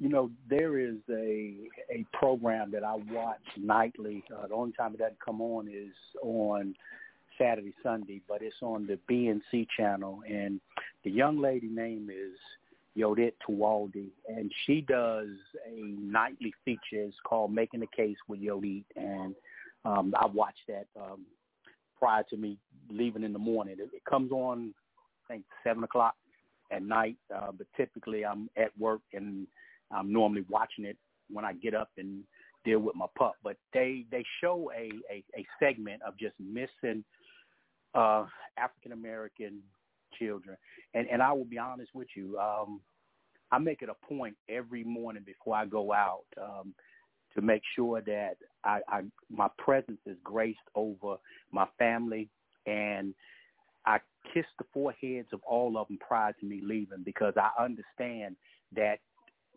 just with with the life cycle that that may not be an opportunity to present itself. That's why, you know, I, I make it a point. Uh, me, me and me and me and my wife, we we don't we don't lay our heads on that pillow with any disgruntlement or disagreement. And we don't we talk it out if, if if there is um or what have you. Thank God is not always, but you know, it there there's those opportunities. So what you say and who you say it to, uh, always always remember that moment. But one morning I remember uh, this this collage of young ladies' faces that was just coming in the stories behind it, and I began to weep because I can't imagine as a parent, man, to sit back and go through the trauma of not knowing. Okay, not knowing is painful. So the reality of it is that yeah, there is a huge disparity in the coverage. That's known. We don't we don't even have to argue that point right there. We don't even have to make it make make make any claim of, of, of equality because there is no equality. This has been known for years. I remember back in 2003, 2004, where the uh, young lady, she was an African American reporter on CNN, and she said she she made the quote um, about similarities, uh, and I think at that time it was uh, Natalee Holloway, and she she made the comparison you know, about the coverage about African American and and the the uh, I think it was a senator, it was a female senator, and I mean she looked so dumbfounded, like, wow, no, she didn't just put me on the spot like that. But it's the truth though. But I know where hers was coming from. It was coming from the pain of having a missing relative. I mean, imagine that, man. What, whether you're black, white, green, or blue, having someone in your family that's missing, and you not knowing what anguish they're going through, where they at, or what have you. There is a lot of devices uh, that now where you can track people. I strongly suggest, you know, we, we get into our rut. We don't keep up with people, but the disparities are there. We won't argue the point, but if you check out the BNC, uh, the Black News Channel, and it's called Making a Case with, with Yodi, Yodi Tewolde, like I say, at the end of her, her show, they run a segment and there's activist ways to get involved with with that movement and stuff. But like I say, for as as, as a parent, as a, as a husband, as a brother, as as a, as a worker, uh, it it pains me to think, man, that that happens at the magnitude that it does, and then you you add that sex trafficking in. I mean, this is a bigger issue than what we will ever really fully understand. But as as Brother Jerome pointed out, the disparity, those numbers are real. Okay, 2020 stat, statistical data say African Americans are 13% of the population, but yet they're, they're, they're nearly 35% of the missing people. Those are real numbers right there. That's factual, folks, and those are the ones that they know about that was reported. But what, what happens is that typically being in that community, and I've seen this here, uh, working with, with, with, with troubled youth and stuff, there is a certain um, laws that certain states have where you got to be missing for 24 to 48 hours before they even consider you as a missing person. I mean, do you understand what can happen in that time period? The trail Yeah. that can be uh, that can become cold. And these and, and and who does it apply to mostly? Some young black female who they think okay is rebellious and she just ran away. So Yeah. it is a problem, and and the data doesn't lie. You're right about that, John. Uh, the bottom line is that it's always a situation where they think young African American women are runaways or it's something dealing with crime. It really doesn't get the attention that it deserves, and it's unfortunate. But we're going to continue to try to make sure that we are not a part of they, and we're making sure that we get that information out. All right, coming up next, it is another edition of Mariana Music's Corner, and we're going to do something a little different. It's football season. Going to have some NFL picks coming up soon as well. Keep it right here. It's the serious side of the J. Ryle Show. Happens every Sunday morning right here on the TJRS Radio Network, online radio at its best. We'll be right back after this. Don't go anywhere.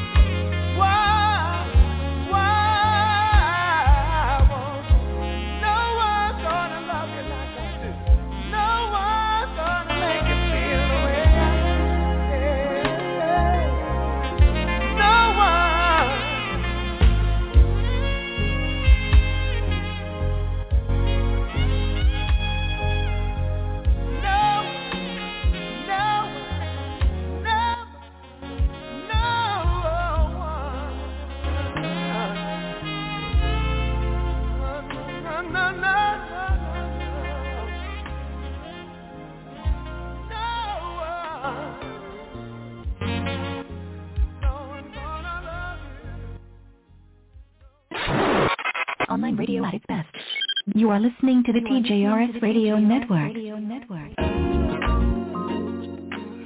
Welcome back in. It is 32 minutes after the hour. You're listening to the serious side of the J. Rouse Show, which happens every Sunday morning right here on the TJRS Radio Network, online radio at its best. Well, one of my favorite Luther Vandross songs. It's time to say good morning to the fellas in the house.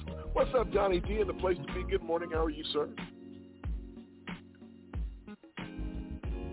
I'm doing well, doing well. Yeah, doing well. Mr. Jerome Esprit is in the house as well. Good morning, Jerome. How you doing? Yes, sir. I'm good, man. How you doing? Just another day in paradise, my friend. No palm trees. The man who gets the first and last word here on the serious side, the one and only Mr. L to the E to the S. Good morning, my brother. How are you? Good morning, good morning to you. Good morning, Kathleen. Good morning, NASA. Good morning, Rich Good morning, Momo B. Mwah. Good morning, Mariana Music. And Mariana Music, that last song was in it. The Hard, and of course that was by Luther Vandross. And the other song was You Are My Heaven by uh Donnie Hathaway and Roberta Flack. Come on, man. I was look, look, look, I was gonna say about my father in law, Johnny Hathaway and Roberta Flack. Okay, And, uh, my bad, brother. Good morning, my brother Hawk, and good morning, my brother Jerome. Boy, I was so rudely interrupted. My bad. My Good bad. morning, good My bad. morning. I'll follow my sword, Mr. Elias. I'll follow my sword. Can we say hello to the people in the chat room if you don't mind, sir? Of course, you got my brother Covino man in there, and Yard Jockey is in there with us. What's up, brothers? Hanging, holding it down. What's up to the pastor? He's in the house. Rebecca uh, is in the house. Now, I cannot say this name, so I'm just going to call you S. What's up, S? uh, also, what's up to Sabrina, uh, Carl, uh, my goodness, uh, Brian, so many people listening. Thank you so much for being a part of what we do. Now, I teased this before we left the last segment. You know, during football season, we always have football picks. And so I think during the season, during this time of the show, since we have a few minutes, why don't we take the opportunity to uh, pick some football? So without any further ado, it is time for our football picks. We're going to pick six games today. And now, before we keep, keep moving forward, the first time we picked, everybody went one and one. Everybody went one and one. So everybody's one and one. It's a brand new slate. And so now it is time to pick our games for the week. First up on the docket is Saints Patriots. Mr. Elias, who you got? I'm going with the Saints on that one, Jay. I'm going with the Saints. Uh-oh. Going with the Saints. What about you, Johnny D? Who you who you got? Who you with? Who that? Uh, Patriots. Pa- Patriots. Look at this dude, man. He's a sucker for love. What about you, Jerome? Who you going with? Come on, man. You already know. It won't be Colin the Patriots. Kaepernick. Uh, Colin Kaepernick. No, I'm it's not. going with. yeah, exactly. I'm going with the Saints as well. All right, next game. Chargers Chiefs. All right, Johnny D, who you got, man? Chiefs, they got a rebound this week. Okay. What about you, Jerome? Chiefs. Chiefs. Chiefs. All right, Mr. Elias, I already know where you're going with this, so we're just going to put a C in your yeah, column. Yeah, yeah. And, you know, I'm with Yeah. the Chiefs as well. All right. So, so far, Johnny D is the lone wolf in the first pick. All right. Packers, 49ers. Who you got, Jerome? 49ers. Really? Okay. All right. What about you, Mr. Elias? Who you got? I, I'm, No, I'm with Jerome no. on this one, the 49ers. Okay, I am Jerome, why do you have the the 49ers? 49ers. Give me your give me your give me your analysis why you're picking the 49ers here. Because I think there's some chaos in the locker room with the Packers Yep. that we never know how Mm. they're going to play on any, any given day. Ah, look at And, them and, add a little bit of San Francisco commentary. 49ers defense is unbelievable this year. They got they had a nice defense this year. Yeah. And Look Brett, at Mr. and, Mr. and, Elias. Mm-mm, yeah. Playing on that one, baby. Okay, all right. What about you, Johnny? Who you got, bro? Right. So t- tell me what stadium they playing in. Tell you what stadium they're playing in. What difference? Okay, they're playing in they're playing uh, in Kansas City. I'm, I'm sorry, they're playing in, in, uh, in uh, San Francisco. My bad. Sorry, it's San Oh, Francisco. then my I- bad. I, I, I, the 49ers. Really? I think I'm going to be the lone wolf on this. I'm going with Green Bay, even though I can't stand them. I'm going to be the lone wolf. Ow! All right, Bengals Steelers. Uh, Johnny, we already know where you're going, so we'll just skip you. What about you, uh, Jerome? Absolutely. Steelers. Uh, oh, Jerome. Ben Roethlisberger is out, mind you, but still going to Steelers. Okay, what about you, Mr. Elias? Ah! Yeah, since Ben is out, I'm going with the Bengals, man. I'm gonna go with the Bengals. Mm-hmm. Go. Are you so, so you go with the Bengals? Bengals? The Bengals? Okay, you go with the Bengals. The I'm Bengals. going with the Bengals. I'm going with the Bengals as well. Me and you on the same horse this week. All right. What about the Eagles Cowboys? Last pick for the week. What about you, Mr. Mm. Elias? Who you with? I am going with the Cowboys on that one, Jay. Sucker. What about you, uh, Johnny?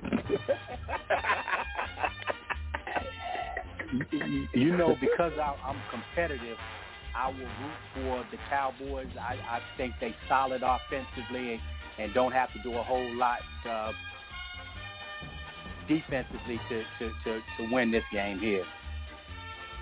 Hold up, hold up. A Steelers fan is voting for the Cowboys. They should kick you out of Steeler Nation. But we'll well, and no, put it you down. know what? Now, now I, I will tell you this right here. When I when I went for New England, that should have been the shot. But see, the Saints haven't. Yeah. The Saints are still Yeah. displaced, man. That's that's the thing. They displaced, and at some point you got to get home and get your home base. So I think that they just got a little disshufflement. New England and that one, Dallas in this one. So yeah, that that's outside the norm. But I like the win. Oh man, you know what, man? You are you are a disgrace to Steeler Nation. All Steeler fans just bash you for this. All right, what about you, Jerome? Who you going with, brother? You know, I okay, fine. I'm gonna go. I went with the Eagles last week. I will go with the Cowboys. Oh man, Ow. I know. the lone wolf, baby. You know, I know. who I'm going with. I'm rolling with the Eagles, baby. Y'all are traitors. La oh, here's the last game of the week. Let's do one more. Seahawks, Vikings. Johnny D, who you got in that one? Seahawks. Mm-hmm. Okay. What about you? What about you, Jerome Marone? Yes, Seahawks. I'm with Seahawks. What about you, Mr. Elias? The Seahawks as well, Jay. and we're gonna make it a clean sweep because I'm not dealing with anything dealing with uh, those unvaccinated Minnesota Vikings. All right, that is it for the week. We'll step out. We'll be right back after Love this.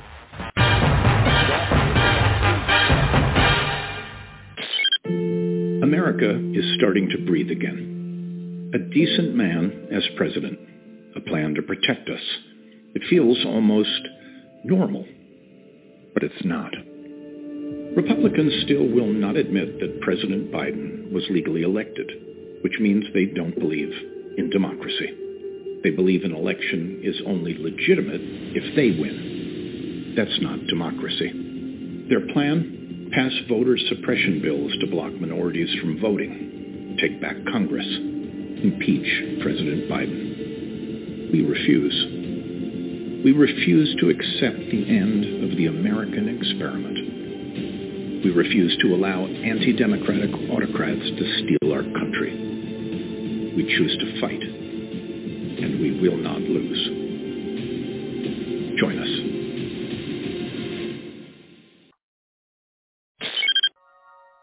They kind of brush it off as uh, an incident that kind of just happens. Well, it doesn't just kind of happen that a child goes to school and um, uh, teaching staff uh, decides to cut her hair. The environment and the culture at Mount Pleasant School District obviously needs to change because there's no way that a school district in 2021 should think that cutting a minor child's hair at school is not a big deal. Welcome back in. The father of seven-year-old of a seven-year-old Michigan girl whose hair was cut by a teacher without her parents' permission has filed a one million dollar lawsuit against the school's district, a librarian, and a teacher's assistant. The lawsuit was filed Tuesday in federal court in Grand Rapids against Mount Pleasant Public Schools, according to uh, MLive.com. It alleges that the biracial girl's constitutional rights were violated, racial discrimination, ethic ethnic intimidation, and intentionally infliction of emotional distress and assault and battery. Jimmy Hoffmeyer, who is black and white, said that in March, his daughter arrived home from school with much of her hair on one side cut off. Judy said a classmate used scissors to cut her hair on the school bus, and Hoffner just thought it was just kids being kids. But then when she came back home and her hair was cut, that's when he filed the lawsuit. Let's uh, let's get into this. We have five minutes to talk about it. Um, let me let me start with you on this one, uh, Jerome. You know, we've had stories like this in the past where people, where kids were told to cut their hair because it looked too ethnic or whatever the case may be. I, I thought that this case was interesting because how teachers feel they have the right just to do what they want to do. They're not really, you know, they say they're your kids, but they're not really your kids. They have parents. You just can't go and cut some kid's hair uh, because you think it's the right thing to do. Give me your thoughts on this one real quick. Yeah, there's no way that you can. I don't, okay, put it this way. I don't think you can go as a kid to a a barber shop like a like a regular like a supercut right. like a chain, and they will cut your hair without your parents' consent. Good I don't think you can do that. I don't think you can do anything to a child's body at all, and their hair is a part of their body. I don't think you can do anything that they don't get consent from the parents. And so this should be pretty easy for the court just to determine what damage are. Now, again, we're dealing under, you know, colonialism when it comes down to who has the right to do what to whom. So sometimes people assume authority over people's bodies, kind of the abortion kind of fight of the world, right? It's like, oh, we we just want to tell you what to do, and some people think that that's okay, but you should not, under no circumstances, actually take somebody's child and alter their appearance without permission from their parents at all, ever.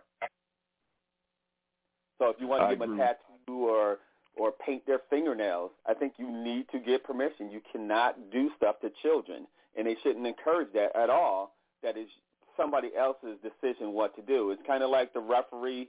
I think he got suspended making this kid cut their hair in, at a game.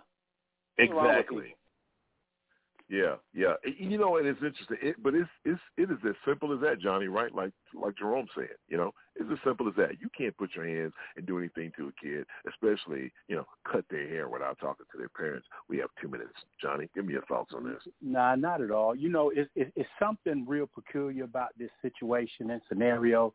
Uh, I read a couple of weeks ago. I actually thought we was going to talk about this a couple of weeks ago, and I read where the, the the little girl apparently said, "Hey, I want my hair cut." Father didn't take a whole lot of offense to it until um, is it a is it a black white thing? No, it's a principle thing. You know, it, it's it's things Right. that you don't do as as a teacher. Um, the race component, race element, don't know enough about it with the follow up to determine that. But it's the wrong thing to do. But it's something real peculiar about the whole circumstances, and uh, I think at some point it'll come out, particularly with this million dollar lawsuit. Mr. Elias, you get the last word. You. Just, I mean, totally disrespect, man. You don't touch another person's child, man, unless you have permission. Bottom line, you're going to be sued, and this is this is just I prob- this is this is the environment we live in. You know, I remember going to school, and hell, hell, I I get paddled in school. You can't do that anymore. So, you know, they're going to lose this case, and and the bottom line is just a certain amount of respect you got to have for a child, for you to just, you know, for the for that parent uh, to just bring their and to bring their child in and just cut their hair off, man. Really? Because you, you know, because that's that's what you felt. No, should never do anything like that, man. Nothing, not even close to it. I tell you what, that palette in school, that's something that we may need to talk about because uh, we used to get it in school too. I don't know. I, I guess I think we did a show on this a few years back, but uh, uh, it's interesting. I'd like to revisit that topic and see how people feel in this day and age about palette because I know when I was getting it done to me, I didn't think it was a good thing. But you know, if someone you know uh, hold give me some truth serum, I would say it was probably probably the best thing that ever happened to me. To be honest with you, keeping me in straight, keeping me straight with what I have to do. Yeah. Mhm. All right. Uh, we'll talk about it on another day. It's time for an NPR News Update. Uh, state case and final thoughts. All they're coming next right here on the Serious Side. This message comes from NPR sponsor Syndio. Their pay equity platform helps you analyze and resolve pay disparities with ongoing fair pay insights that stop issues before they start. Syndio, lead the way in fair pay. To find out more, visit syndio.com. After thousands of migrants were moved away from an encampment at an international bridge in Del Rio, Texas, the border crossing has partially reopened for trade and travel. Customs and Border Protection says it will reopen in full for all cargo traffic by tomorrow. Since its closure on September 17th, traffic was rerouted on the U.S. side to Eagle Pass, some 60 miles away. The U.S. has deported many of the migrants back to Haiti or moved them to other processing centers, citing a pandemic public health law. Some of the migrants seeking asylum are now gathered on the Mexican side across the Rio Grande. As the Ryder Cup enters its final day at Whistling Straits in Wisconsin, Chuck Quirmbach of member station WUWM in Milwaukee reports the U.S. team holds a six-point lead over its European opponents. The United States only needs three and a half points out of a possible 12 during individual matches Sunday to win the 43rd Ryder Cup competition. But team captain Steve Stricker says he's told his squad that the battle isn't over yet. We're totally focused on what we need to, you know, to do to get the job done. European star Jon Rahm notes Europe made a big comeback on the last day of the 2012 competition. We got off a good start, you know, like it happened in 2012, and you know, things start going our way. You never know. Being down by six, a European win would be the largest Sunday comeback in Ryder Cup history. For NPR News, I'm Chuck Quirmbach in Milwaukee. I'm Amy Held in Washington. It's NPR News. What does it take to start something from nothing? And what does it take to actually build it? I'm Guy Raz. Every week on How I Built This, I speak with founders behind some of the most inspiring companies in the world. NPR's How I Built This? Listen now.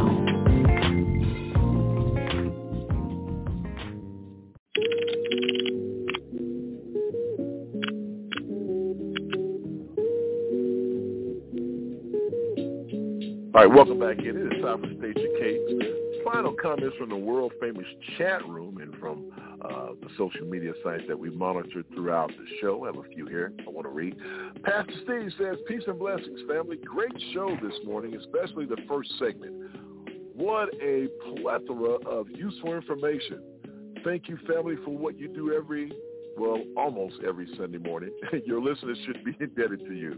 Pastor, thank you, except for your little smart remark there, but, you know, praise Jesus. All right, Dorian uh, from Palm Springs, Palm Springs, Florida. Good morning, TJRS Network. Crazy, crazy. Your topic on COVID and people dying. I was having those thoughts earlier this week. I can see people saying good riddance to those who refuse to get vaccinated. You have the information. Stop endangering others with your ignorance. Wow. Dorian, man, pull up, brother. Some people are legitimately concerned about what people, other people are putting into their bodies. So don't come down on them that hard. I mean, come on, brother, give a break. Uh, Brian from San Antonio, he says, thanks, Jay, for your clarity on the Nicki Minaj topic. For my clarity on the Nicki, okay. Uh, man, so many things I want to say, but I know I need to be brief. Okay, let's go with blonde hair and blue eyes uh, topic. I agree with you, Jay. Y'all need to start highlighting missing people of color on this show. I've gone back and listened to some of your old shows, which are funny as hell, by the way, and thank you for telling us about them. And you used to feature people missing of color. Please return to that format. You are a voice, and we need our people to represent our people. Okay, Brian. Well, uh, I appreciate that, and we'll definitely start making the connections because we had a uh, connection with uh, uh, of an organization, and we would get that information from them. We even had the founder on a few times, right, Mr. Elias, in the past. So I guess what we really need to do is reach back out and make that connection and see Yeah. can we start illustrating people uh, of color who are missing. You're right. We used to do this, and um, we'll, we'll, we'll bring it back up because I think it's important. And on that note, Online radio at its best. Folks, it is time for our final thoughts. And uh, since it's nothing but the boys club this morning, Johnny D in the place to be my brother, man, you get to get final thoughts first. Final thoughts, man. All right, so I got to got some things to say. Um, to President Biden and his administration, we can't continuously to default on Trump era policies when things don't go right. Afghanistan, the the deadline on the removal of troops, and now utilization of this Title 42 to deport the asylum seekers from Haiti. He was an immoral person, a immoral leader, and to default to utilizing his policies is shameful and saddening to me at, at best. Um, I know that this administration is better than that, and what we've got to do is govern voting rights, um, the John Lewis, the the, uh, the People's Act, and we've got to address school violence. I know in, in this great state, since the start of school, and some, uh, you know, the latter part of August, there have been five shootings at schools and universities uh, within this state. And that's happening throughout the nation. So we've got to get out there, and, and if we really care about our youth and our and our and our kids and education, then we've got to start making some some strides in those areas. So to everyone, I appreciate you. I always again enjoy the opportunity to be part of you, and I don't take for granted. Um, uh, to Brother Jerome, Brother Les, uh, Brother Jay, and to Miss Vanessa and Miss Rich Sister and all the ones that not present on the air. Uh, again, love y'all and I appreciate it. Hey man, appreciate you and what you do and the knowledge that you bring every Sunday. Uh, the man that gets the first and last word here on the serious side, the one and only Mr. L to the E to the S. Man, give me your final thoughts. Well, my final thoughts is this, folks. I always say get out and vote because you got a right, you know, that's, your right to get out and vote. But the way the Republican parties are doing things right now, they're trying to stop you.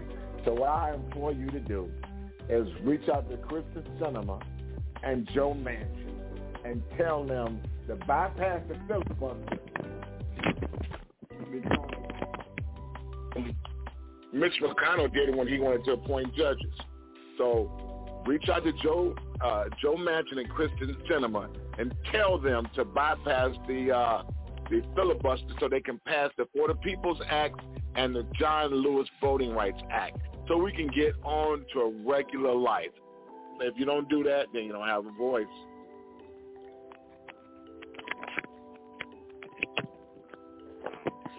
Thank you so much, Mr. L. Mr. Elias. Thank you, thank you, thank you, thank you. Looks like Jerome may be backing out. Jerome, give me your final thoughts. Elias, you have some mic issues this morning, brother. Give me your, give me your final thoughts, Jerome. Yes, sir. Um, I first want to say I, I agree with Johnny. I think that we need to understand that all of this Joe Biden bashing is just old school Republican turning the tables on you, right? So when people look at how immoral and unethical and just crazy how Trump is, and even during the Bush years, and how crazy they were in their spending, and Obama get there, and they're like, he's just as bad as Bush. There is nothing just as bad as Trump.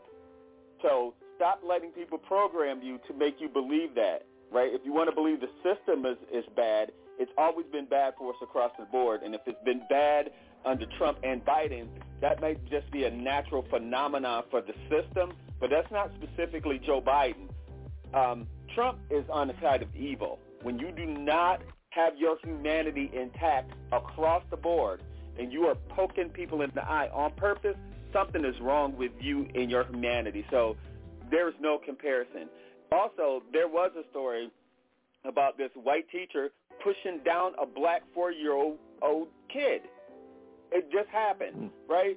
And he got he got arrested for it. But the problem is is that when we are not looking, because it was caught on camera, by the way, when we are not looking, we are not paying attention to the fact that we have some issues in this country when it comes to race, and that sits primarily in white folks.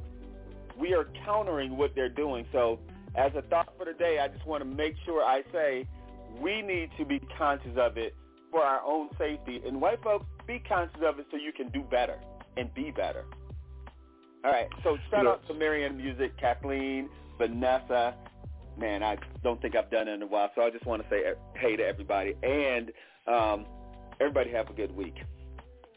That's good stuff, Jerome. I appreciate you bringing that up because the bottom line is, is that you do need to pay attention, white people. Here are my final thoughts. Pay attention to what you're doing. Don't act like this country just all of a sudden became a country uh, when it did. At the end of the day, this has been going on in our community for a very long time. And for you people to act like you don't want to understand our history, to ban children's books, to say, hi, my name is Rosa Parks, I am Dr. Martin Luther King. Are you are you serious? This country was built by black people. And for you guys to act as if, you know, Jerome, you brought this up during uh, the segment of missing people. You know, you're talking about indigenous people. This girl was dis- she disappeared in Wyoming, I think, wherever it was she disappeared. You know what? There are over uh, seven, I think, 700 missing indigenous, indigenous people. We haven't even heard of them. They're not even making the media. So what are we doing here? The reason why people feel the way they do is because of the way you act. Your action speaks louder than your words. We have to have a black Miss America pageant because we weren't being recognized in the quote unquote Miss America pageant.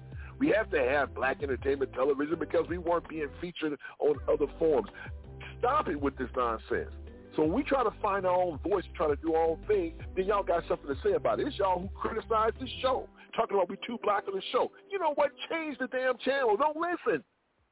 Nobody asked you to come and listen to this dang old show because we're not spewing that nonsense that Hannity and all those fools are putting out Tucker Carlson. They are public enemies, and they should be arrested for the nonsense and misinformation that they put out.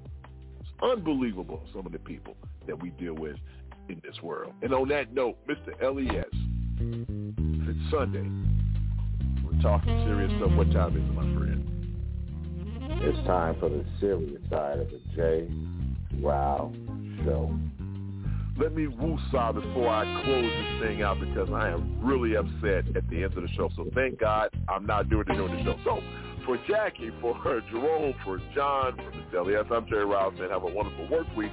God bless you. Mask up. And remember, if it's Sunday and we're talking serious stuff, it is the serious side of the Jay Rouse Show. What's up, Tori? Appreciate your kind words. Love you, girlfriend.